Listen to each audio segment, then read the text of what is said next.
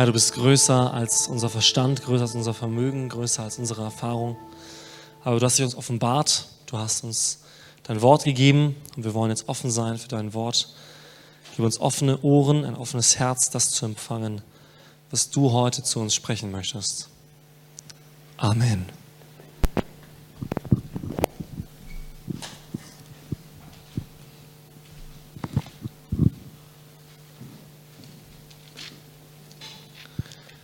Ich werde heute mit euch einen Text aus dem Philipperbrief lesen und ich habe die Predigt heute betitelt mit Folge Gottes rotem Faden. Und wir werden jetzt gleich aus Philipper drei ein paar Verse lesen und ich möchte gleich mit dem ersten Abschnitt beginnen.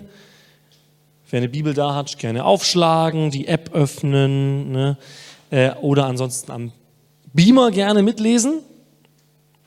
Philipper drei, Verse dreizehn und vierzehn, damit fangen wir an. Geschwister, ich bilde mir nicht ein, das Ziel schon erreicht zu haben. Eins aber tue ich. Ich lasse das, was hinter mir liegt, bewusst zurück. Konzentriere mich völlig auf das, was vor mir liegt und laufe mit ganzer Kraft dem Ziel entgegen, um den Siegespreis zu bekommen. Den Preis, der in der Teilhabe an der himmlischen Welt besteht, zu der uns Gott durch Jesus Christus berufen hat. Ich war vor kurzem ähm, auf einer Podiumsdiskussion. Ich habe ja außerhalb dieser Gemeinde hier noch eine andere Arbeit äh, in der Apologetik, das heißt Glaubensverteidigung, wo Bereiche wie Philosophie, Wissenschaft und Theologie verknüpft werden. Und da gab es eine Podiumsdiskussion in Ulm zwischen einem Atheisten und einem christlichen Wissenschaftler. Ähm, wir selber führen auch solche Diskussionen durch. Ich diskutiere gerne mit Leuten. Aber äh, in dem Fall waren wir Teilnehmer bzw. Mitorganisatoren. Der Christ, äh, der ist äh, ein Doktor der Biophysik und hat da uns vertreten. Und in dieser ganzen Diskussion wurde eine Frage gestellt an beide, an den Atheisten und an den Christen. Hat das Leben einen Sinn? Wenn ja, was ist der Sinn des Lebens, laut deiner Weltanschauung? Und als der Atheist gefragt wurde, er, überlegte er kurz und sagte dann, es gibt keinen. Es gibt keinen Sinn dieses Lebens. Nach meiner Weltanschauung bin ich per Zufall hier. Wer ich bin, wird bestimmt dadurch, was meine Genetik mir mitgibt, aber auch was meine Erziehung und meine Gesellschaft mir gibt. Und damit muss ich klarkommen. Ähm, ein Ziel oder einen Sinn gibt es nicht für mein Leben. So viel anders ist es aber, wenn wir an Gott glauben. Denn wenn ich glaube, dass es einen allmächtigen Schöpfer gibt, einen Gott, der Himmel und Erde gemacht hat, der außerhalb von Raum, Zeit und Materie ist, dann kann, soll und darf ich glauben, dass es für dieses Leben einen Sinn gibt, ein Ziel, das nicht in mir selbst besteht, sondern das von diesem Schöpfer, von diesem Gott erdacht wurde, schon bevor diese Welt gemacht war. Gottes Pläne für diese Welt bestehen bereits weit vorher, als ich geboren wurde, als wir geboren wurden, als diese Kirche gebaut wurde. Weit, weit vorher, bevor diese Welt gemacht wurde, bestanden schon die Gedanken Gottes über uns, über den Sinn des Lebens. Und das ist auch der erste Punkt, den ich bringen möchte. Es gibt ein Ziel für dich in diesem Leben. Es gibt ein Ziel. Wenn wir uns diesen Text nochmal anschauen, diese Verse dreizehn und vierzehn, dann sehe ich zunächst einmal, dass er sagt, er geht fest davon aus, dass es dieses Ziel gibt. Er sagt, er hat es noch nicht erreicht, aber es gibt ein Ziel für sein Leben. Und dann kommt etwas sehr Spannendes in seiner Sprache. Er wird sehr kräftig in seiner Sprache. Er sagt, ich lasse das, was hinter mir liegt, bewusst zurück, konzentriere mich völlig auf das, was vor mir liegt und laufe mit ganzer Kraft dem Ziel entgegen. Die Haltung von Paulus hier ist also nicht so stark eine, ja, jetzt schauen wir mal, wie das Leben so wird und wir bringen das irgendwie schon rum. Paulus ruft dir dazu auf, dieses Ziel willensstark, bewusst und fokussiert zu verfolgen.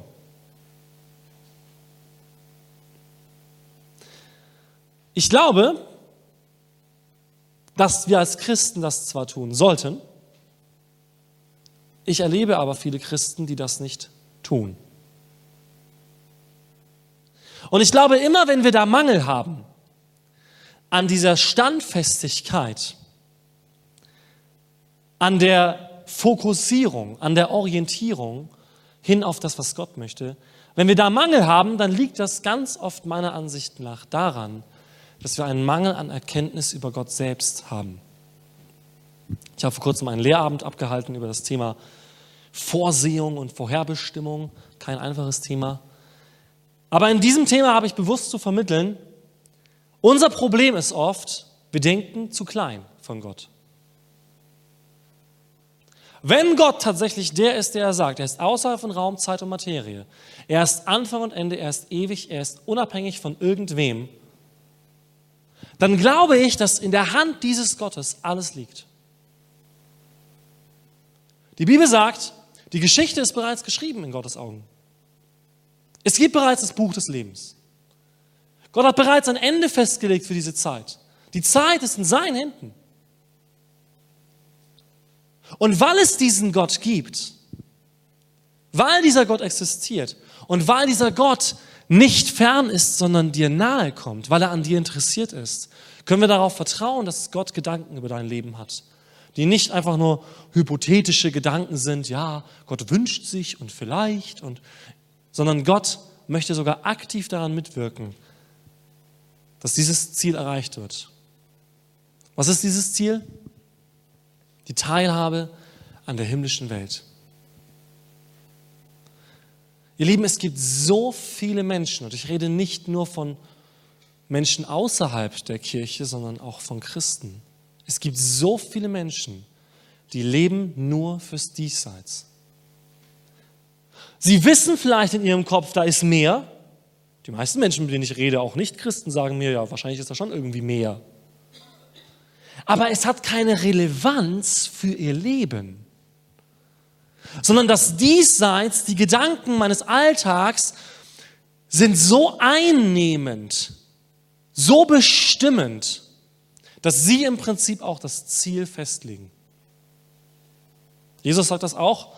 Er sagt, Gott möchte in unser Leben Dinge geben.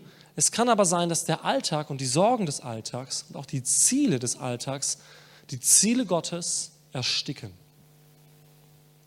In unserem Kopf wissen wir, ja, irgendwie, klar, es geht schon um mehr als um Spaß und es geht irgendwie um Ewigkeit und vielleicht auch um eine ganz wichtige Entscheidung bei der Ewigkeit.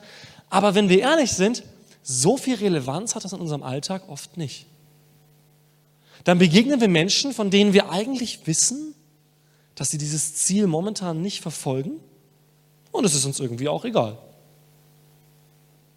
weil wir sie glücklich sehen. Und weil wir vielleicht ihren Zielen näher sind als sie unseren. Nämlich hier glücklich zu sein, Karriere zu haben, ein schönes Leben zu genießen. Was übrigens ein Hohn ist, wenn man das als Theologie nimmt, in Anbetracht der Umstände, dass die meisten Menschen weit weg davon sind, ein schönes, ruhiges Leben zu führen. Wir haben hier in Deutschland ganz schöne Privilegien. Aber es gibt etwas, was weit über das hier hinausgeht. Und Paulus sagt, das ist es, was wir ergreifen sollen mit ganzer Kraft. Er sagt eben nicht, ja, ich schau mal auf das, was vor mir liegt und ähm, ich konzentriere mich ab und zu darauf und laufe ein wenig gemächlich dem Ziel entgegen, sondern er sagt, die innere Haltung von dem, was er erkannt hat über Gott, führt dazu, dass er mit ganzer Kraft dieses Ziel verfolgen will. Dass er mit ganzer Kraft eben nicht sich selbst sucht, sondern das, was Gott gehört. Jesus sagt, trachtet nach dem Reich Gottes, der Rest fällt euch zu. Das ist ein Wort, das wir leicht aussprechen können, gell? Aber glauben wir das? Ist das so unsere tiefste Überzeugung? Ich würde mal mit einem Jein antworten, ja? Leicht repräsentativ vielleicht für uns. Vielleicht folgen wir diesem Ziel nicht in dieser Standfestigkeit, weil wir gar nicht so sehr dran glauben. Weil wir gar nicht so sehr dran glauben, dass es da tatsächlich einen Gott gibt, der unabhängig ist von mir und der tatsächlich reale, konkrete Gedanken für dich hat. Glaubst du das? Dass es da einen Gott gibt, der hat reale, konkrete Gedanken für dein Leben. Und zwar nicht nur im Sinne von, es wäre schön, wenn, sondern er hat dich gemacht. Er weiß genau, wer du bist. Und er möchte dir helfen, diesen roten Faden zu finden. Aber vielleicht müssen wir dazu zuerst an dieses Ziel glauben, dass es mehr gibt als meinen Genuss und meine Verwirklichung. Wir lesen weiter in diesem Text. Wir alle, die der Glaube an Christus zu geistlich reifen Menschen gemacht hat, wollen uns ganz auf dieses Ziel ausrichten. Und wenn eure Einstellung in dem einen oder anderen Punkt davon abweicht, wird Gott euch auch darin die nötige Klarheit schenken. Ich überspringe jetzt einen Vers, weil ich nochmal separat über den gleich sprechen werde. Wir springen jetzt mal auf Vers siebzehn und achtzehn weiter, weil er hier das Ganze ergänzt. Folgt alle meinem Beispiel, Geschwister, und richtet euch auch an denen aus, deren Leben dem Vorbild entspricht, das ihr an uns habt. Viele leben nämlich ganz anders. Ich habe euch schon oft von ihnen gewarnt und auch jetzt kann ich nur unter Tränen von ihnen reden. Sie sind Feinde des Kreuzes Christi. Paulus sagt also, ja, es gibt dieses Ziel, aber wir brauchen offensichtlich Hilfe dabei, diesen roten Faden unseres Lebens zu finden. Wir brauchen Hilfe dabei, dieses Ziel zu erreichen. Und es kann sein, dass wir in dem einen oder anderen Punkt davon abweichen. Und deswegen spricht Paulus jetzt über Vorbilder, über Beispiele. Und ich möchte dir sagen, auf deinem Weg bist du nicht alleine. Du bist nicht alleine auf dieser Suche nach dem roten Faden deines Lebens. Zunächst einmal sucht jeder von uns diesen roten Faden. Du bist nicht der Einzige, der sich diese Fragen stellt. Aber du bist auch nicht der Einzige, der in deinem Leben beitragen kann, ob dieser rote Faden gefunden wird. Ich glaube, dass Paulus in verschiedensten Briefen verdeutlicht, dass es geistliche Vorbilder braucht, denen wir nacheifern können, um unseren Lebensweg zu finden. Und ich glaube, dass in uns Potenzial gelegt wird, dass wir solche Vorbilder werden können. Dass wir solche Vorbilder sein können. Und das ist zunächst einmal eine Ermutigung. Aber an dieser Stelle möchte ich auch eine, eine, eine Warnung oder eine Ermahnung aussprechen.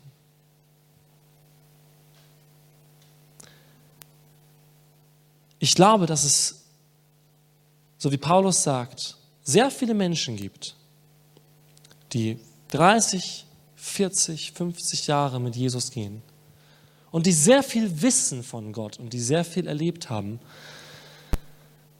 aber ihr Wesen, ihre Persönlichkeit ist mehr das von einem, um es in Paulus Worten zu gebrauchen, eines Zuchtmeisters anstatt eines Vaters oder einer Mutter.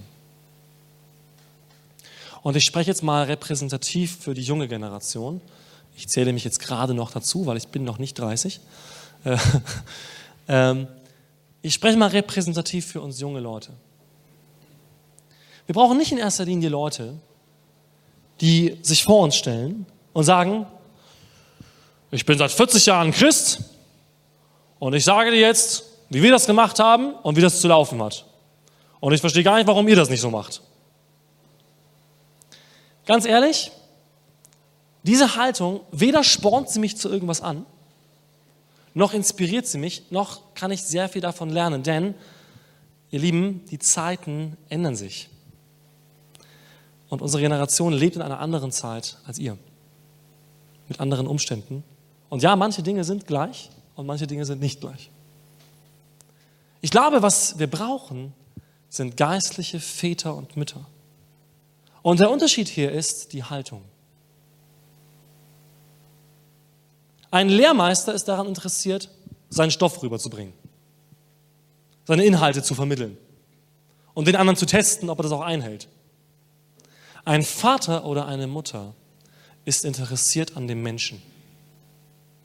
Und zwar nicht daran, dass das eine Kopie wird von mir selber. Ich habe ja selber auch Kinder.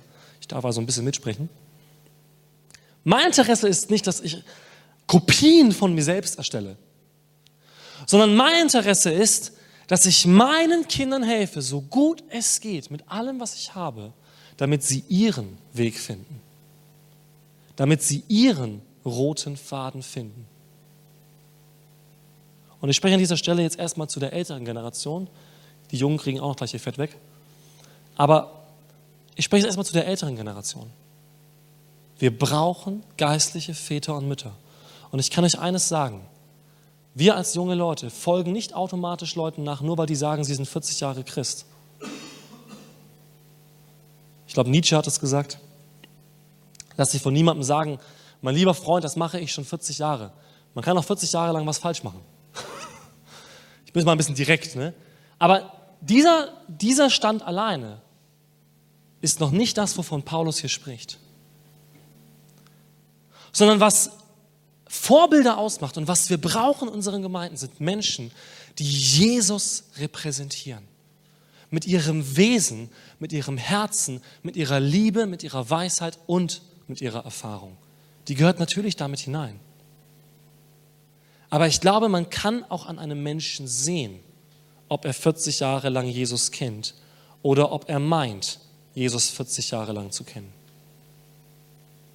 An den Früchten erkennt ihr den Baum. Und ich glaube, wir jungen Leute rennen zu guten Bäumen. Ich glaube, wir wollen gute Bäume haben, ja, um mal dieses Bild zu verwenden. Wir suchen Bäume, an denen saftige Früchte hängen, wo wir sagen, hey, da kann ich von profitieren, da kann ich was lernen und da ist jemand an mir interessiert.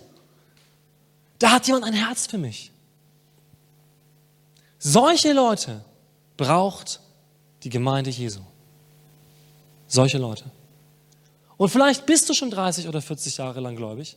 Und ich glaube, dann gibt es zwei Möglichkeiten. Entweder du glaubst daran, dass du schon viel gelernt hast und dass du reif stehst im Glauben und dass du ein, ein eifriger Nachfolger bist von Jesus, dann ist dein Auftrag, den nächsten Schritt zu gehen. Nämlich anderen dabei zu helfen, das Gleiche zu erlangen. Aber wenn du sagst, nee, das sehe ich nicht für mich, dann musst du vielleicht eingestehen, dass du noch etwas lernen musst. Und dann such dir Leute, von denen du lernst. Nun, an die, jungen Generation, also an die junge Generation, jetzt seid ihr dran, an die jungen Leute, vielleicht müssen wir uns eingestehen, dass wir nicht der Weisheit letzter Schluss sind. Und dass wir zwar eifrig sind, aber noch nicht so viel Erfahrung haben. Und noch nicht so viel gelernt haben. Und wir meinen manchmal, wir wissen, wie die Dinge funktionieren. Aber vielleicht, auch wenn es uns nicht passt, brauchen wir manchmal mehr Ausgewogenheit, als uns lieb ist. Und vielleicht müssen wir uns in eine Haltung begeben, in der wir sagen, wir wollen auch lernen. Wir wollen uns korrigieren lassen. Wir glauben, dass wir Ergänzung nötig haben. Ich glaube, das ist die Aussage, die Paulus hier ja trifft. Wenn er, wenn er in Vers fünfzehn sagt, wir haben Ergänzung nötig, weil wir alle von unserem Weg abweichen. Deswegen braucht es Menschen, die schon oft abgewichen sind. Die das schon oft erlebt haben. Und die auf ihrem Weg laufen. Und das ist der Unterschied, ihr Lieben, zwischen der jungen und der älteren Generation. Natürlich sollen beide Generationen aufeinander zukommen. Aber die Generation vor mir oder die Generationen vor mir haben einen Unterschied zu meiner Generation. Sie sollten reif sein. So wie Paulus das hier sagt. Reife ist teilweise eine Frage der Zeit. Und das können junge Leute in dem Sinne noch nicht haben, weil sie ihren Weg noch suchen.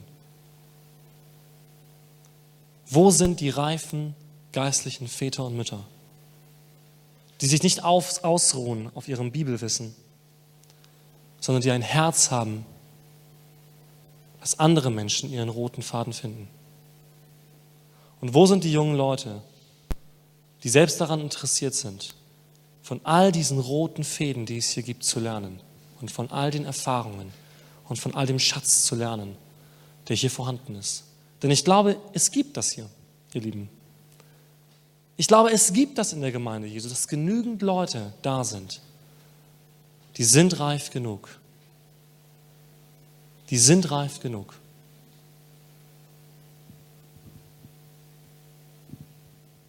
Nun, es gibt Menschen, die sind Feinde des Kreuzes. Das ist sehr interessant. Ich glaube, er spricht hier nicht einfach nur von Nicht-Christen. Aus meiner Erfahrung kann ich sagen, die größten Gegner des Evangeliums sind Christen, weil es gibt nichts Schädlicheres für den Leib Jesu oder für die Gemeinde Jesu, als wenn Menschen aufstehen und sagen, sie sind Christ und leben das genaue Gegenteil. Es gibt nichts Schädlicheres. Ich habe keine Angst vor irgendwelchen Leuten, die mit mir über den Glauben diskutieren wollen. Das ist quasi auch meine Aufgabe so in, in, in dem, was ich so tue. Da sage ich, kommt ruhig her, wir reden über alles, ja? Könnt mir jede Frage stellen. Wo ich richtig Schwierigkeiten habe, ist, wenn Menschen meinen, sie stehen für Jesus, aber sie richten mehr Schaden als Nutzen an. Deswegen ist es so wichtig, dass wir auch unseren eigenen roten Lebensfaden überprüfen. Dass wir unser Leben anschauen und sagen, bin ich auf diesem Weg? Und ganz besonders, um nochmal auf den Vers fünfzehn zurückzukommen, im Endeffekt ist Gott derjenige, der uns führt. Gott wird euch darin die nötige Klarheit schenken. In all den Menschen, die wir brauchen, um uns zu ergänzen, um uns weiterzubringen, ist es am Ende trotzdem Gott, an den wir uns klammern, nicht Menschen. Gott ist derjenige, der uns Klarheit schenken möchte. Gott ist derjenige, der in uns lebt, wenn wir an Jesus glauben, der durch seinen Geist in uns wohnt, zu uns spricht und uns leiten kann. Und er möchte uns die nötige Klarheit schenken. Und daran glaube ich, Gott führt dich an dein Ziel. Du kannst darauf vertrauen, dass Gott daran interessiert ist, dass du deinen roten Faden findest. Er hat nicht nur ein Ziel für dich, er hat nicht nur einen roten Faden, sondern er ist mittendrin und er ist dabei, dich immer wieder auf diesen roten Faden des Lebens zurückzuführen. Nun, wir können uns dagegen entscheiden, das möchte ich gleich sagen. Die Bibel sagt, du kannst der Stimme des Heiligen Geistes misstrauen. Aber dann wird er aufhören zu sprechen. Und die größte Strafe, die ein Mensch erleiden kann, ist nicht ein Blitz vom Himmel oder sonst irgendwas, sondern dass Gott uns in unserem Irrsinn laufen lässt. Aus Römer eins habe ich das so ein bisschen, ne? Die Strafe Gottes für die Menschen ist nicht, ich töte euch alle und so weiter, sondern ich lasse sie laufen in ihrem Irrsinn. Das ist die größte Strafe, die ein Mensch kriegen kann. Weil dann ist er auf dem Weg in die Verdammnis. Und Jesus sagt, dieser Weg ist sehr breit. Es gibt sehr viele Möglichkeiten, abzuweichen. Aber der Weg ist schmal, der zum Leben führt. Und wenige sind es, die ihn finden. Wie gut ist es, dass wir einen Gott haben, der uns nicht alleine lässt, sondern der uns erzieht, der uns zurechtweist. Auch wenn das unangenehm ist, ne? Hebräer zwölf sagt das, die Erziehung Gottes kommt uns vor wie Leid. Aber es ist gut für uns. Und Gott führt uns an das Ziel. Wir lesen Vers sechzehn. Doch von dem, was wir bereits erreicht haben, wollen wir uns auf keinen Fall wieder abbringen lassen.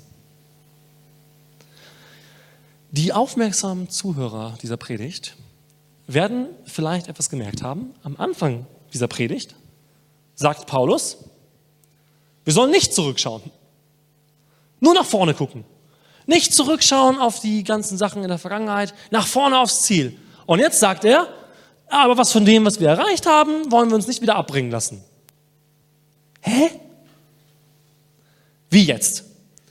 Also soll ich jetzt aufhören, nach hinten zu gucken und alles vergessen und nach vorne schauen? Oder soll ich irgendwie nach hinten gucken und überlegen, ja, was war da Gutes? Beides. Die Gefahr, die Paulus anspricht in Vers dreizehn und vierzehn ist, wir sind oft geneigt, unseren roten Lebensfaden selber vorherzuzeichnen aufgrund unserer Erfahrung der Vergangenheit. Ein Mensch wurde in einer Beziehung enttäuscht, die Beziehung zerbricht, er beginnt eine neue Beziehung, die Beziehung zerbricht. Was kann entstehen? Naja, Ich werde wohl nie eine glückliche Beziehung finden. Und man versucht, seinen eigenen roten Lebensfaden schon zu zeichnen aufgrund von dem, was passiert ist. Aber vielleicht hat Gott einen ganz anderen Weg für diesen Menschen. Das ist das, was Paulus am Anfang dieses Textes meint. Was er hier meint, ist was anderes. Wenn wir glauben, dass Gott außerhalb der Zeit ist, dann hat er bereits in dein Leben, sobald du hier bist, einen roten Faden gelegt. Und ich glaube, dass nicht nur Christen etwas von diesem roten Faden bekommen, sondern Jesus sagt, Gott lässt es regnen über gute und böse Menschen, die Sonne scheint über Gerechte und Ungerechte.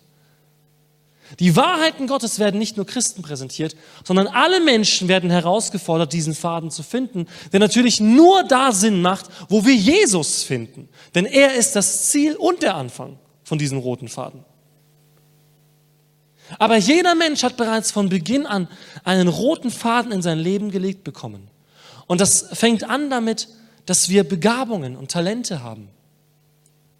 Dass wir körperliche, kognitive Eigenschaften haben. Dass wir ein bestimmtes Umfeld haben, in dem wir erzogen werden, in dem wir geschult werden.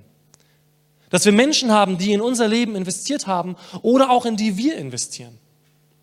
Und all diese Dinge, sofern sie gut und wahr sind, sollen festgehalten werden. Wir haben nur darin oft ein Problem.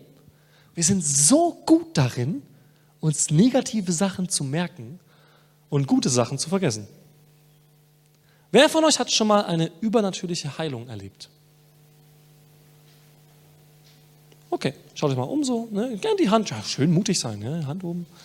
Okay, jetzt mal eine Frage. Sind wir so jeden Tag unterwegs und beten deswegen für Menschen für Heilung? So, richtig? Ich kann jetzt mal sagen, nein, von mir aus. Ich weiß nicht, wie du da stehst. Aber wir sind ganz schnell darin, das Gute zu vergessen und uns lieber an dem zu orientieren, was uns Schwierigkeiten macht. Ich habe mit so vielen Menschen schon gesprochen, die mal Christen waren und die bestimmte Ereignisse und Erlebnisse ihres Lebens damals als Wunder interpretiert haben und heute sagen sie, ich habe mir das alles eingebildet. Sie haben das alles losgelassen, was Gott in ihr Leben gelegt hat, und haben es ad acta gelegt. Es gibt Dinge in deinem Leben, die Gott hineingelegt hat. Vielleicht realisierst du sie nicht, weil du nicht dankbar bist. Das kann oft ein Grund sein, warum wir die Sachen nicht sehen. Ich bin zum Beispiel froh, dass ich überhaupt hier stehen kann und predigen kann, weil für mich ist momentan nicht selbstverständlich, dass ich überhaupt gesund genug bin zum Arbeiten. Er musste mir das ein bisschen zeigen, dass das nicht selbstverständlich ist. Aber vielleicht muss ich das wieder neu ergreifen und sagen, hey, da hat doch Gott in mein Leben eine Geschichte gelegt. Dass ich überhaupt lebe, ist ein Wunder. Aber auch die vielen anderen Dinge, die wir in unserem Leben erfahren haben, an Weisheit, Erkenntnis. Lasst uns diese Dinge wirklich ergreifen und als Wahrheit deklarieren und uns darauf stellen. Und da brauchen wir euch als erfahrene Menschen, ja, als erfahrene Geschwister. Dass ihr Mut machen könnt und dass wir uns gegenseitig Mut machen können in diesen Dingen. Ergreife die guten und wahren Dinge Gottes. Wir wollen uns auf keinen Fall davon abbringen lassen, von dem, was Gott in unserem Leben Gutes getan hat. Und ich kann von meinem Leben sagen, er hat in mein Leben einen roten Faden gelegt.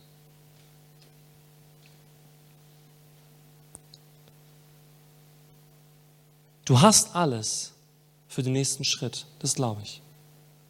Deine Aufgabe ist nicht, deinen Lebensfaden jetzt schon vorauszuzeichnen. Aber was Gott immer verspricht in seinem Wort ist, du hast den nächsten Schritt. Den kriegst du. Den nächsten Schritt, den kriegst du von Gott. Und vielleicht weißt du nicht mal den zweiten oder dritten. Aber den nächsten Schritt für dein Leben, den kriegst du. Sofern du überhaupt dein Leben als eine Schrittfolge siehst oder mehr als ein dahin vegetieren, ja, was unschön wäre.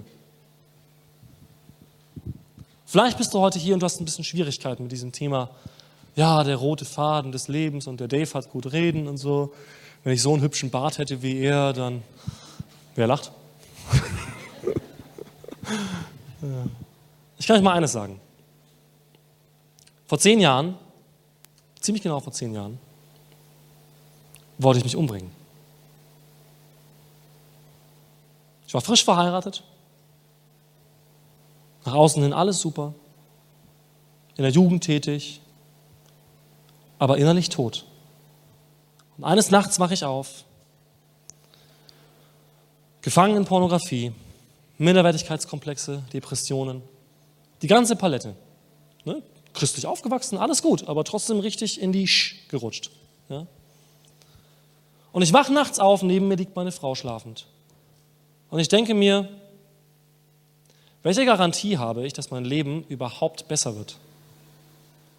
Die Chance ist sehr groß, dass es eher schlechter wird. Dass ich noch mehr Probleme bekomme, als ich jetzt schon habe. Warum sollte ich weitermachen wollen?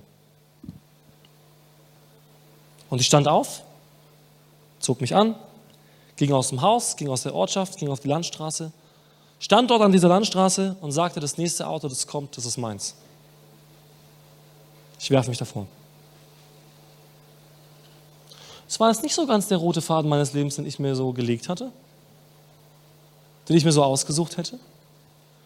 Und ich sage nicht, dass es Gott ist, der mich dahin geführt hat. Ich kann aber eins sagen. Es ist Gott, der mich hierhin geführt hat. Dass ich heute hier stehe, ist die Gnade Gottes. In dieser Nacht hat Gott mir noch eine Chance gegeben. Ich habe mich da nicht vor ein Auto geworfen, es kam erstmal keins. Ja, zum Glück, ne? Das ist kein großer Spoiler. Ne? Also, wie geht die Geschichte aus? Ja. Okay. Aber in dieser Nacht habe ich zu Gott geschrien und meine Gottesbeziehung, wie ihr vielleicht euch denken könnt, war nicht besonders gut zu der Zeit. Ich habe mich eher so mit Philosophie beschäftigt, mit Islam, mit Hinduismus, mit Buddhismus und das war alles für mich völliger Blödsinn, genauso wie das Christentum, weil ich zu viele Leute gesehen habe, die irgendwas erzählen, was sie nicht leben. Das war tatsächlich mein Problem und weil ich selber nicht frei wurde von meinem Problem. Aber ich merkte, irgendwas ist in mir drin und ich habe zu Gott geschrien, ja, es war ein sehr dramatischer Moment für mich und in meiner Verzweiflung habe ich geschrien, dass ich Gott noch eine Chance gebe. Und dann hat er mir eine Chance gegeben, nochmal umzukehren. Und ich stehe heute hier. Und das denkt man vielleicht nicht. Aufgrund von dem, wie ich auftrete, denken manche, auch der Dave, der ist da total sicher in allem und so. Ich bin zum Beispiel per se jetzt kein so extrovertierter Mensch, das wirkt manchmal so. Aber ich habe da einige Kämpfe, auch immer noch. Kämpfe mit meiner Vergangenheit zum Beispiel. Ja. Dinge, die uns die Bibel auch vorliegt als Warnung, dass einfach solche Sachen wie jahrelange Pornografiesucht und solche Geschichten nicht spurlos an dir vorübergehen. Aber ich stehe heute hier. Und vielleicht mehr denn je weiß ich, es gibt einen roten Faden in meinem Leben. Und ich weiß, was ich tun soll. Ich weiß, was Gott in mich hineingelegt hat. Ich weiß, was mein Auftrag ist momentan. Und weißt du, wenn es Gott bei mir machen kann, ich erzähle jetzt nicht lauter meine ganzen Geschichten, aber es gibt noch mehr solche Geschichten bei mir. Und wenn Gott das bei mir machen kann, warum nicht bei dir? Ich glaube nicht an solche Privilegien wie Pastorensohn, der hat so einen geistlichen Joker oder sowas. Mm-mm. Gott hat für jeden von uns einen roten Faden. Und den sehen wir vielleicht nicht. Den verstehen wir auch nicht. Ich habe nicht verstanden, als ich an der Landstraße war, ach ja, das wird Gott schon irgendwie gebrauchen. Nee. Ich habe nicht verstanden, als ich in der Schule war und mein Arzt mir sagte, ich kann keinen Sport mehr machen. Habe ich auch nicht verstanden, was das jetzt nützen soll. Ich habe das ständig gefragt, meine Eltern. Warum immer ich? Warum immer ich? Warum bin ich überhaupt geboren worden, wenn ich mit diesem blöden Herzfehler immer rumlaufe und nichts machen kann? Ich habe das nicht verstanden. Aber ich bin heute hier. Und ich will mich nicht umbringen, sondern ich will meinen Auftrag hier ausführen. Leute, wir haben echt wenig Zeit, das sage ich als neunundzwanzigjähriger. Wir haben echt wenig Zeit hier, richtig wenig Zeit. Ich sehe meine Kinder heranwachsen, also so schnell, da kann man gar nicht gucken. Die Zeit rennt. Und Paulus sagt, sie wird uns wegrennen, sie wird uns abhanden kommen, wenn wir sie nicht auskaufen. Zeit, die nicht Gott unterstellt wird, verselbstständigt sich. Ein Herz, das nicht Gott gegeben wird, wird seinen eigenen Begierden nachgehen und sich verselbstständigen. Gedanken, die wir nicht der Wahrheit Gottes unterwerfen, verselbstständigen sich. Das ist die Wahrheit dieses Lebens. Aber du hast alles bekommen, was du brauchst. Du hast alles bekommen. Du musst auf nichts warten. Manchmal müssen wir warten, bis der nächste Schritt in Aktion tritt. Aber du musst nicht warten, irgendwas von Gott zu bekommen, um deinen Weg zu finden. Ich glaube an das Wort Gottes, das uns leitet. Die Bibel sagt, dein Wort ist meines Fußes Leuchte. Nicht ein Baustrahler, gell? Nicht so meterweit und ja, ich sehe alles. Aber mein nächster Schritt, den zeigt mir Gott. Das hat er mir versprochen. Er hat mir sein Wort gegeben, an dem ich mich orientieren kann, das mir Leben schenkt. Er hat mir seinen Geist gegeben, der mit mir spricht, der mich führt, der mich lenkt, der mir Impulse gibt. Und er hat mir andere Menschen gegeben, die mir helfen können, meinen Weg und meinen nächsten Schritt zu finden. Die Lobpreisband darf gleich nach vorne kommen. Und ich möchte jetzt gemeinsam mit euch beten. Und mein Gebetsanliegen ist, dass du aufhörst, irgendwelchen Lügen über dein Leben zu glauben. Ihr alle habt ein göttliches Potenzial in euch, weil es von Gott kommt. Ihr habt ein Potenzial in euch, das nicht an das gebunden ist, was ihr momentan meint zu können oder zu wissen, sondern unser Potenzial ist gänzlich abhängig von dem, der uns gemacht hat. Gänzlich. Er hat sich das alles ausgedacht. Alles, was ich bin, alles, was du bist, kommt aus der Kreativität, der Hand und dem Wesen Gottes. Fang an, daran zu glauben, dass du einen Weg hast, der von Gott gelegt wird. Und glaube nicht, dass das so ein kleiner, klitzekleiner roter Faden ist und der wird irgendwie geduldet neben dem dicken Tau da vorne, was der Dave ist. Nee. Glaube daran, dass dein Lebensweg ein dickes Tau ist, an dem sich andere Menschen irgendwann festklammern können und sagen können, wow, dieser Mensch kennt Jesus. Dieser Mensch lebt mit Jesus. Dieser Mensch weiß, warum er hier ist. Dieser Mensch weiß, wer Gott ist. Das ist ein dickes, rotes Tau. Willst du so einen Lebenstau haben? Sind hier manche so da, anwesend? Die sowas gerne hätten? Ja? Super? Manche wollen es, gut. Dann lasst uns gemeinsam dafür beten. Lass uns aufstehen.